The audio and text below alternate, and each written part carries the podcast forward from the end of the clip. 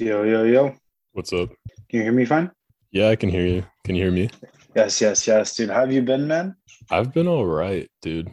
Ending the semester was definitely a struggle, but I'm glad to have gotten it behind me, and I'm definitely like, I feel accomplished. Yeah. How about you? Hey, that's good. Wait, how was like struggles? Like, how was like a struggle? Was it just like exams and everything? Yeah. I mean, the semester kind of snowballed. In terms of how hard the work got, just because I was taking kind of a high course load and the classes were kind of hard. I was taking a foreign language class, which my brain doesn't really compute with. Damn. Yeah. So yeah, it was kind of a struggle. Yeah. No, I feel you, dude. Because whenever I end up taking those classes that are not for me, because foreign languages are also not for me. English isn't another one. I just heavily struggled to get through those classes. But damn, good shit getting through it, though. Yeah, for sure. But yeah, I mean, for me, end of the semester was pretty decent. I was like kind of stressed for my exam, but the exam ended up going pretty fine. And then basically all my like senior friends who were graduating, we just did like a bunch of things together. Like we went to the Arb, kind of just hiked around for a bit, hanged out, which was like a lot of fun. And I just got back home like a day or two ago. But dude, it's kind of hype, man, because as soon as I got home, cleaned my room immediately when I got here. And on top of that, I'm like starting to like cook for myself like properly and like take care of like my health in that regard, which is like pretty hype for me. Yeah, that sounds great. So I've been it's like always, super pumped. Yeah, that sounds great. It's always a trip to, you know, go back to your hometown, but like being more mature, you know, you just get a whole different perspective on everything. Yeah, especially because like, it was kind of weird because, like, of course, like I stayed at my hometown for quite a while because of COVID, but then I went back for the last like 1 or 2 months, and I just feel like my priorities and things I've been like wanting to do have like changed so much. If that makes sense. Yeah, yeah. I think change can happen a lot quicker than we might expect. Because I mean, even I was just in Ann Arbor for like the last 3 months. I got there in January, and. I feel like a totally different person now versus then. I mean, how crazy is it that like change can happen just like in like an instant? Like, you know, like I don't know how you feel about this, but for me, I feel like change always happens. It's like that one moment, you know, kind of like a moment of almost like enlightenment that I get this newfound like knowledge or whatever, right? Of damn, I should be trying to do this, or I value something now completely different. And it almost completely changes what I start doing on my day to day and stuff like that, rather than it being like more of a linear change, if that makes sense.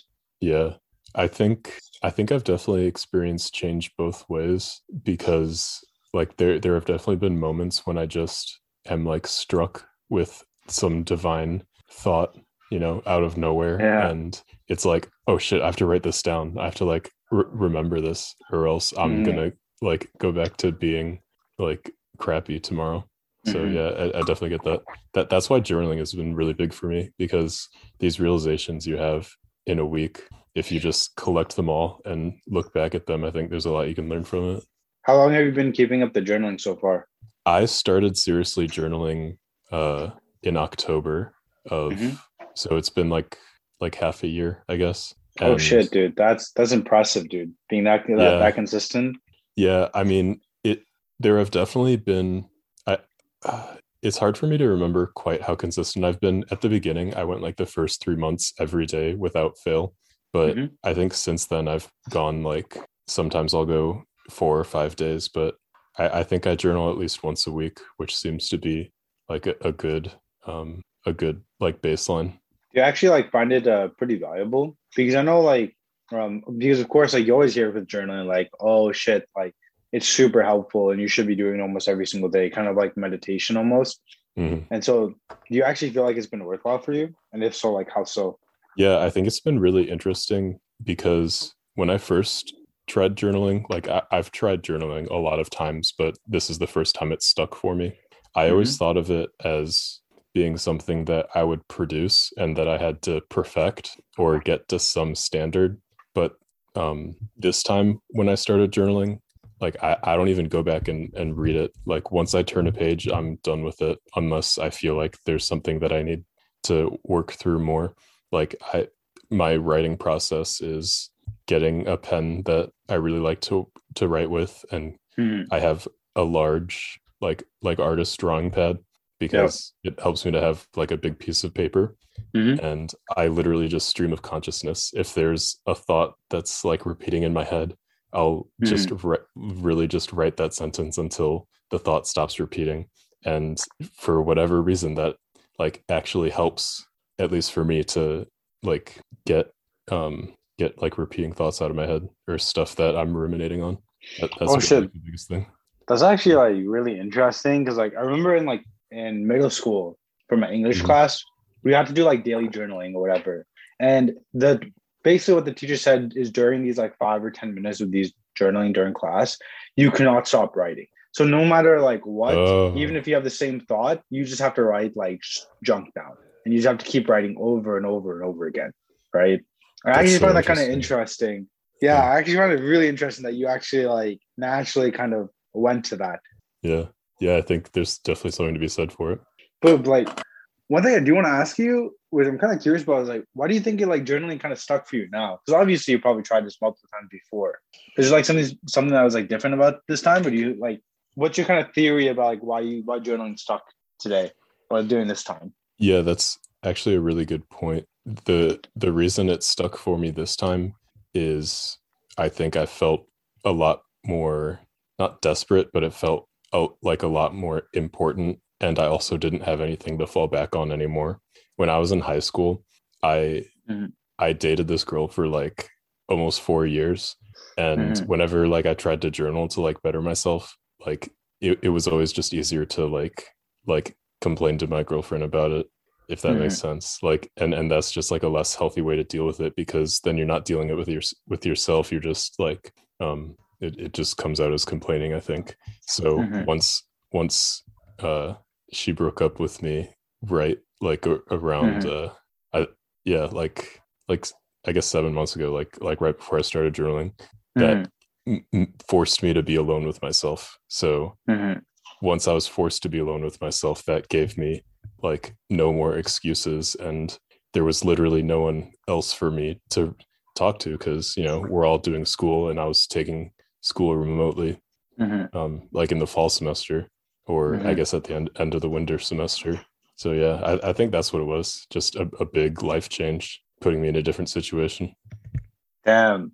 Yeah. It must have been like really, really hard for you to like kind of transition out of like losing someone for like such a long period of time. Yeah. And kind of having to like sit with yourself, right? Like how has that kind of change been for you overall?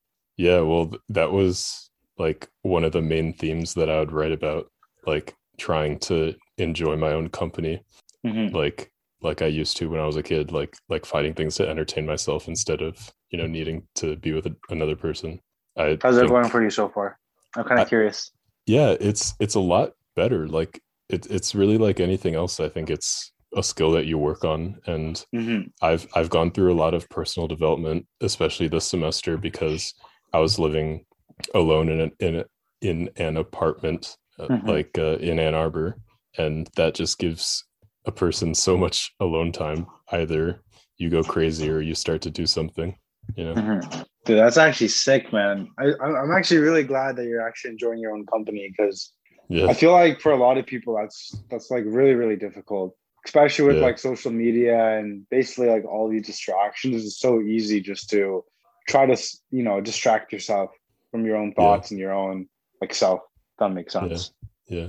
I mean, and even where I'm at now, like, I don't think that enjoying your own company is a goal you can achieve. I think it's just something to strive for that is like now a goal of mine. And I don't expect to, you know, just have it easily now. It's just something to strive for. I think it's like a value. Really? Like, you think it's like something to strive for as like kind of like an end goal? Yeah. I think it's just something you can never really achieve. It's just, I think, something that you have to value for yourself to, I mean, at least for me, I have to always remind myself to be working towards that. And then like the byproduct of that is actually achieving it day to day. But I don't think it's like something that you can say, okay, I've achieved it now, and I don't really need to work to sustain it, if that makes sense. I'm like a little bit confused. Could you actually explain a bit more? I'm like really, really curious. Yeah. The way I'm thinking about it is like, imagine you have like a ping pong ball, and you hold it in the air above your head and you blow up on it, right? You have to put in the effort to keep the ping pong ball in the air. And if you keep on, you know, giving it a breath every second and blowing constantly, you can probably keep it up in the air. But if you spend like a few seconds without blowing, it's going to fall back down. And then you're going to have to put in a lot more effort to pick the ping pong ball up again and get it back in the air. Like it, I think it's something that you have to give a constant effort towards to, I guess, continue with your personal development. That's a really good like analogy. Okay, I actually have like a question on that. If the ping pong ball like fell, right? Do you think you'd be okay with that? Like, would you be okay with yourself? Would you be okay with who you are at that moment? If that kind of makes sense. Yeah, I think in that moment, it's, you know, really important to be forgiving and to just take it as a learning opportunity, because there have definitely been times when I drop the ping pong ball and I'm like, oh, wow, I'm an idiot. Why did I drop the ping pong ball? But, you know, once that happens enough times, you realize, oh, you know, this, you know, self-pity isn't actually helping me pick the ping pong ball back up. It's just like procrastinating. And yeah.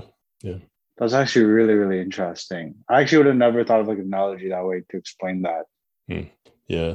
Some of these books that I'm going through are pretty good with analogies. So I've picked some of that, up, I guess. That's sick. Yeah. It's like, for me, like I have a little bit of like a different viewpoint, because for me, the way I kind of look at, you know, being okay with yourself and spending time with yourself is, to me, is kind of like a perspective. That kind of makes sense. Yeah. And so like the way I always look at things, this is something which I've kind of like always like told myself, even since I was a kid, is basically no matter what happens, I'm like always going to be okay, right? And even during the time when I'm able to, you know, strive towards something and keep the ping pong ball up, and the times when, let's say, the ping pong ball just like falls over and just goes on the floor, that type of like feeling of I'm always going to be okay, like resonates. That kind of makes sense. And I feel like it makes me like be okay with like who I am like at the moment, or with the type of person like I am. You know, if it's either me, like, you know, beating myself up, or if it's me trying to like, you know, really content with my self-improvement goals or what I'm trying to do. What do you think about that? Yeah. What are your thoughts on that? Yeah. I think framing it as a perspective is like a good way to think about it, because like if you make it your goal to always be improving instead of making it your goal to be the perfect human, then there's no reason to be upset about dropping the ball, because you can just reframe it as, you know, a failure is an opportunity to learn. And this is evidence that there's still areas for me to work on. And then you target that, and then you've continued on your goal of self-improvement. So would you say like when you drop the ball and you're kind of like beating yourself up, would you say that you're kind of living, like you're like putting yourself at the expectation of like a perfect person? Yeah, that's a good question, because I just take a moment to think about it if you need. Yeah, I'm really curious. I think dropping the ball for me is just me like falling back into bad habits that don't actually align with my values, and a part of that can be perfectionism, which is like an enemy to productivity for me, because the more I try to be, or the more I try to perfect something I'm working on, the less I actually get done, because I'm too much in my head about doing it. So I think that's just a part, I guess, a reason that I might falter. If that makes sense. Yeah. That makes sense. Why do you think like it's like a natural like tendency for people just to like beat each other, like you know, like beat ourselves up over falling back into bad habits or like making mistakes?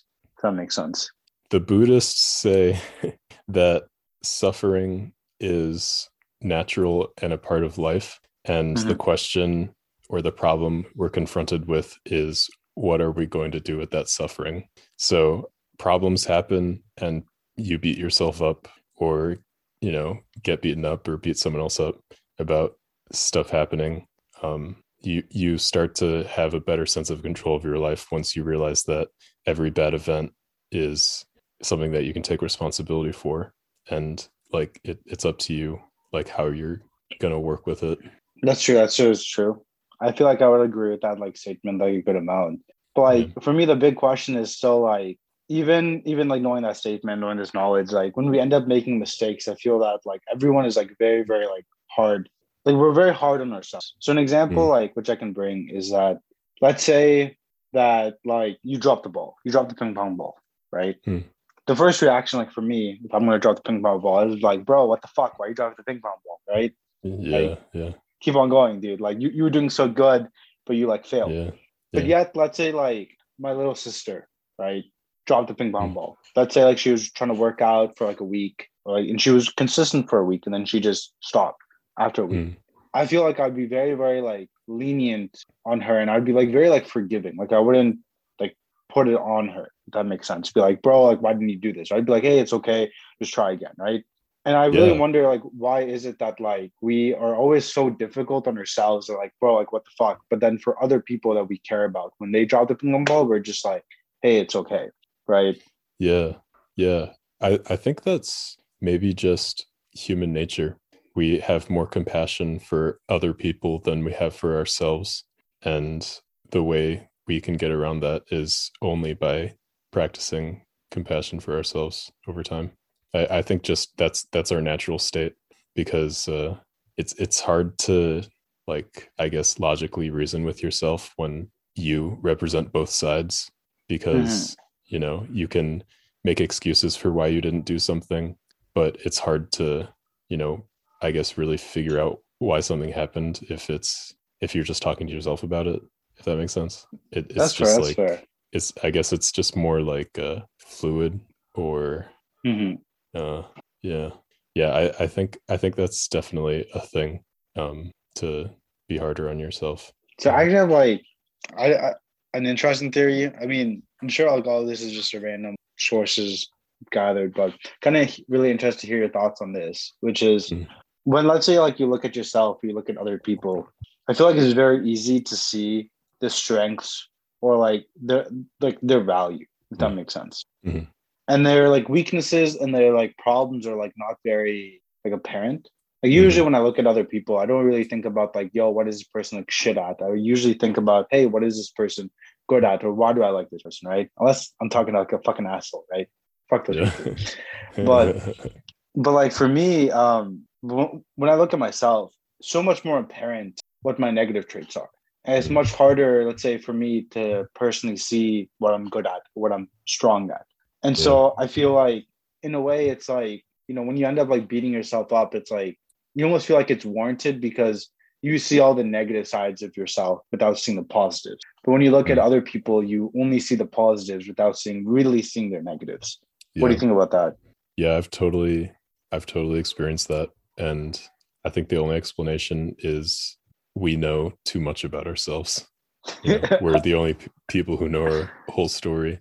And I think there's something about the human brain that wants to drive in really hard lessons from embarrassing or painful experiences, and I think that tendency just makes us like inflate or put too much attention on the negatives, when I think, like you said, everybody else who is looking at us is mostly focusing on the positives. I think that's probably just, I think it's a tendency of the brain for whatever reason. Yeah, because like there is like that study, which I remember I read like a very long time ago, which was basically just saying that like people internalize like negative experiences way more than positive experiences, like the effects of it. Like for example, actually, like like if you go to like, I don't know, like a restaurant, and for 10 times out of 10 times you remember it's like a great experience, food was great, but then one time you get like food poisoning. I feel like you'd be much more wary to go to that restaurant, even though like 90% of the time you had a good experience. Yeah. Yeah. It's stuff like that where it becomes very apparent that we are just apes in a society, you know. Like that's true. Our ape brain doesn't want us to get food poisoning, but now it's like making us anxious and whatever, making us unhappy. But yeah. Man, how crazy is how much society has like changed. Like obviously for us, we're just living in this with the internet age and everything like that. But man, if you really like consider it, even like 50, 60 years ago, dude, like it was a different world. Yeah. It just feels unreal.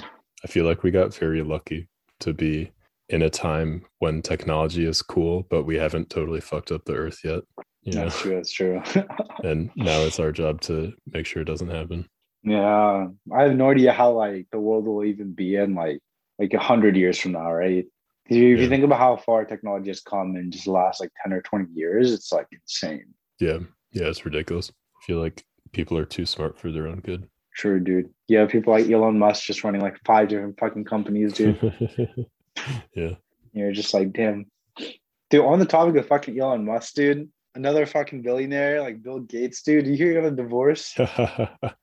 Yep. Yeah. Dude, how crazy is that? Yeah, it's pretty bizarre that. I mean, I guess it just is like proof that in some ways billionaires are just like us. They have like family problems and whatever. I mean, it's probably very different, but in some ways it's the same. Yeah. Yeah, especially when like, crazy. Especially when you look at like Bill Gates and like Melinda Gates, like from the outside perspective, it almost seemed like, you know, the perfect couple because they donated so much to charity. They were like very like together when working on projects. And to see them just kind of, you know, divorce out of nowhere was just a shocker. Yeah. I heard they're still going to keep their business relationship though. Like they're going to keep working at the foundation together, which is probably going to be interesting. Yeah. Dude, it kind of reminds me of you when I was talking to my dad. I told my dad about this, right? The first thing he told me was like, yo, they're doing this for tax reasons. And I'm like, bro. I feel like it'll be really interesting to see kind of the entire place. There's a bunch of memes, you know, of like Tinder Gates coming through, dude. Yeah, hit up Melinda Gates with that hey DM on Instagram. I see you recently got 1.8 billion in stocks and got divorced. My numbers available. Oh, but dude, did you get you got a chance to read Man's Search for Meaning, right? Yeah, man. And I got a lot out of it. It was a really good recommendation. Oh shit, dude. That's high. What were some of the key like things that like stood out for you? I think after hearing his story, you know, first of all, it's like mentally hardening to realize that humans can go through an experience like that and come out the other side still holding on to their values and still, you know, having like a reason to keep working. But really what like drove it deeper for me was at the end when he explains his whole, you know, set of principles behind his logotherapy, where he says, you know, whatever problems you have now, instead of imagining yourself where you are, imagine that you're 86 years old on your deathbed, thinking about the problems that you're faced with now, or, you know, the set of choices you have now.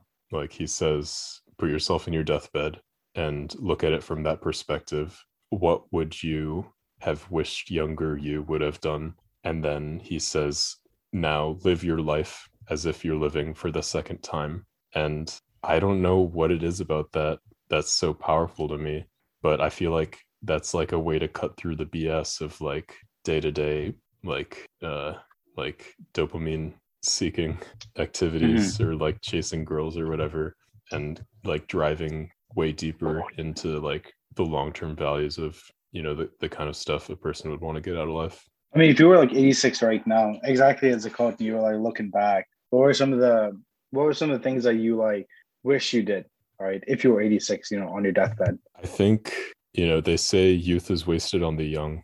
I wish I just much more than I did just stopped talking myself out of doing stuff, because when you're young, you have so many opportunities. And, you know, I think we naturally talk ourselves out of a lot of it just because we're too scared to embarrass ourselves or, you know, look foolish or whatever. But in the long run, looking back when you're 86, you realize that, you know, just do stuff. I think I try to keep myself from, you know, thinking about regretting things.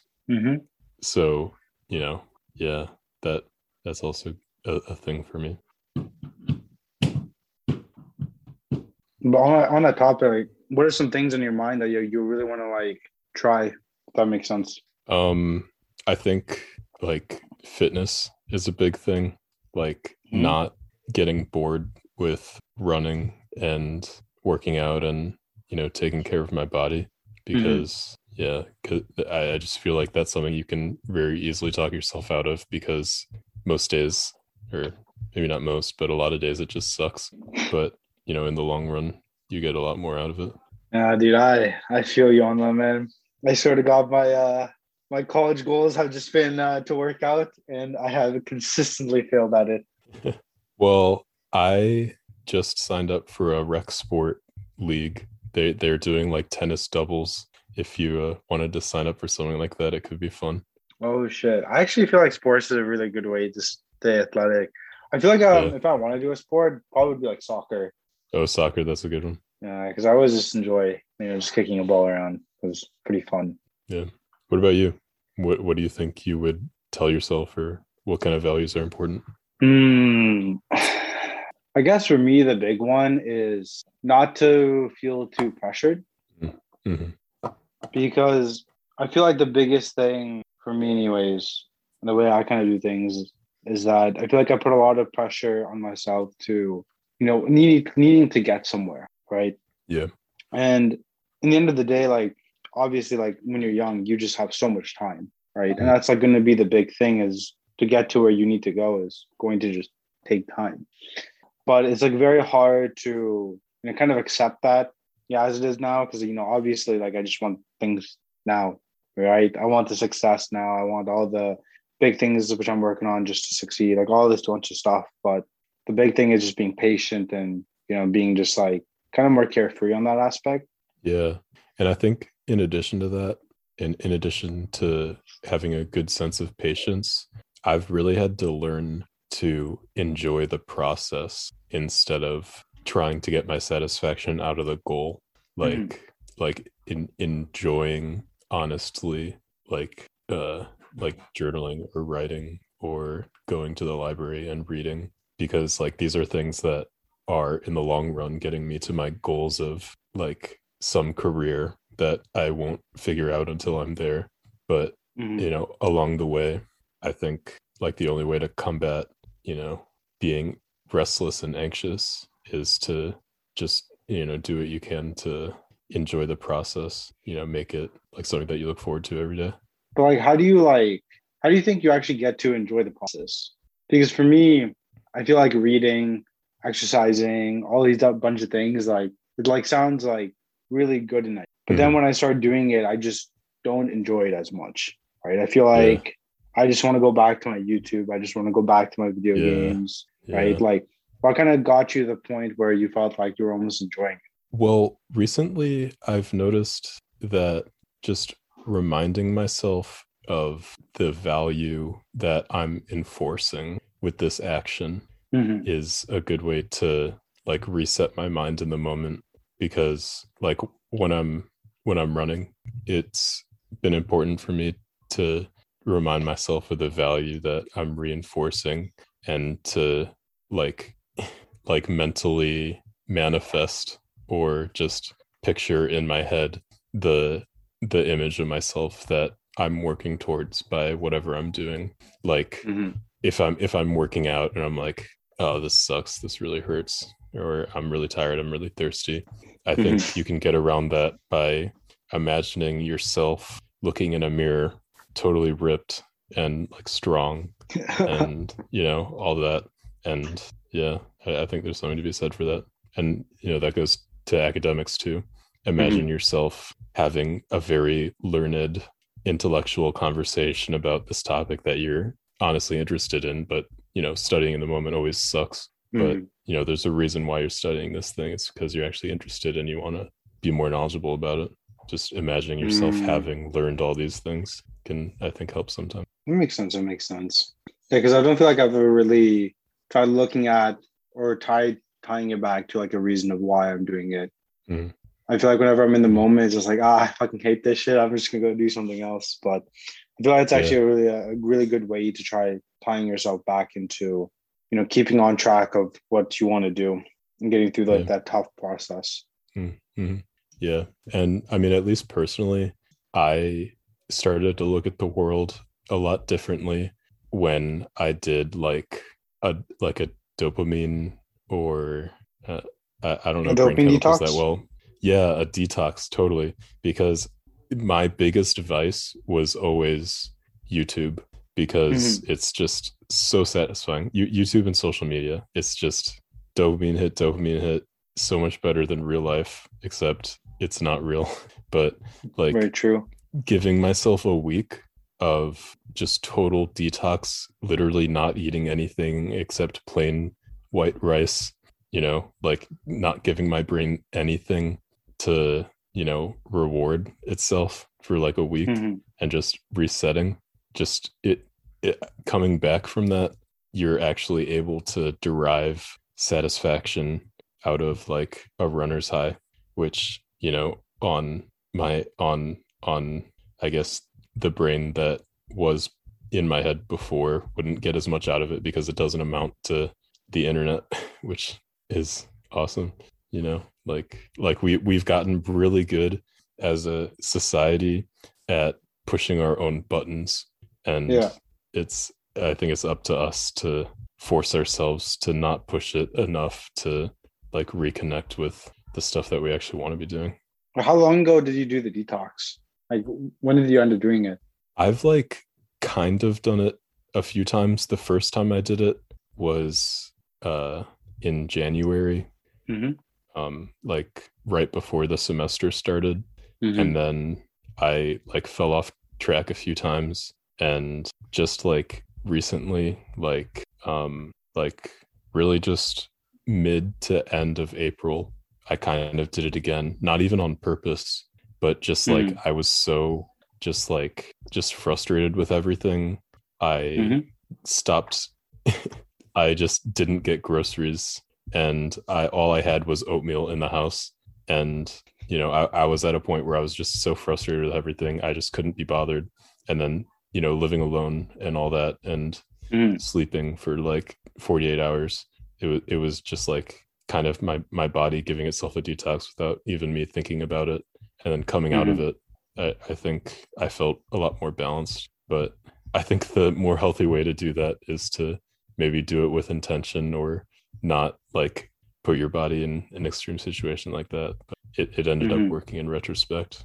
How, like, what do you really mean by like you felt more balanced afterwards? It's like it's just like being leveled out, I think, and like a lower sense of anxiety for me, because I'm kind of like wound up easily. But if I don't give myself too much to like stimulate or think about, or, you know, I give myself a lot of downtime to clear my head, that can help.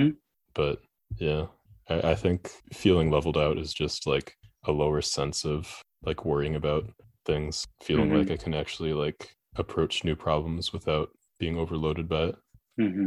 I'm actually kind of curious, so like, what was like so frustrating for you during that time, which kind of caused you to do that, you know, unintentional detox? If you want to share part of it. Oh yeah, totally. I think a big part of it was just school. Well, partially, I was frustrated with some friends that I had and kind of grew apart from, and I was, you know, kind of hard on myself about growing apart from these people, because they were like a comfort for me on campus, and it's always hard to meet new people in different situations. But, you know, that's a natural process, but it was like hard on me at the time. And that, combined with doing not super well in school, was hard, because my self-identity is partially being a good student, you know?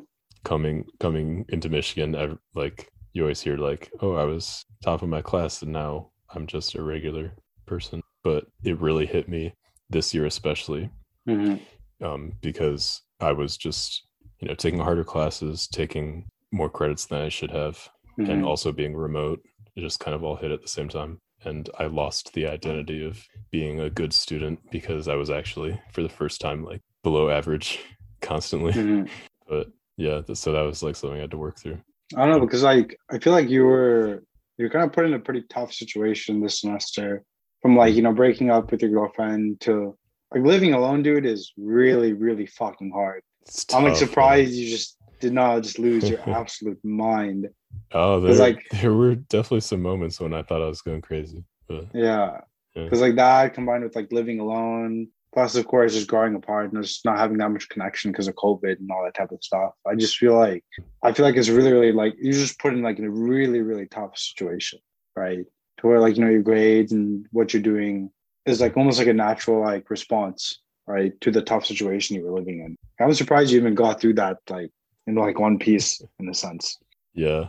Well, I'm really thankful that my like family was there to support me. Like I spent a lot of time talking through stuff with my dad and my stepmom, who I'm like a lot closer with now. I was never really close with them in high school, but being in college, I've like talked through these things with them more, and I think that helps a lot. Oh yeah, that's good. That's good. I'm like happy to hear you have like family and everything supporting you. Yeah, it's good. Are you planning on living alone next year as well? I think May 14th or 15th, I'm moving into a sublet at U Towers, and I have one roommate who I don't know yet. Yeah, so that'll be my switch. Okay. What about you? Are you in Ann Arbor this summer? Not this summer, but next semester I'm just living with. Do you know Ashwin from Unproduct? I think I do, kind of. I think I've definitely been in a meeting with him before. Okay. But basically, I'm just like living with him. And we're just going to grab a place by the IM building. Nice, and so that's, of course, going to be next year. I think this summer, majority of the time, I think I'm just going to be spending, you know, with my parents and just my family as a whole. Because I'm like pretty close with my parents and my family in general. And so it'll be like really nice being able to just spend another summer with them until, you know, eventually you graduate and you have to like move out and everything like that, right? Yeah. And then from there, you start seeing them like less and less to where it becomes like once or twice a year. Mm. I don't know, because like, I know like, who is it? Like Yash and them are looking for an extra person to live with for next year anyways, which could be kind of interesting. Yeah. Yeah. Yash has been a pretty good inspiration for me. Pretty big inspiration. He's always like thinking about stuff, you know? Yeah, dude. Yash is a hustler, man. He just doesn't stop. Yeah. And that wraps up this episode. If you'd like to hear more episodes, you can look up Max Effect wherever you get your podcasts. To learn more about us or for further information, feel free to visit our website at mwalts.com. That's mwalts.com, because my name is Max Waltz and internet. Cool. See you guys soon.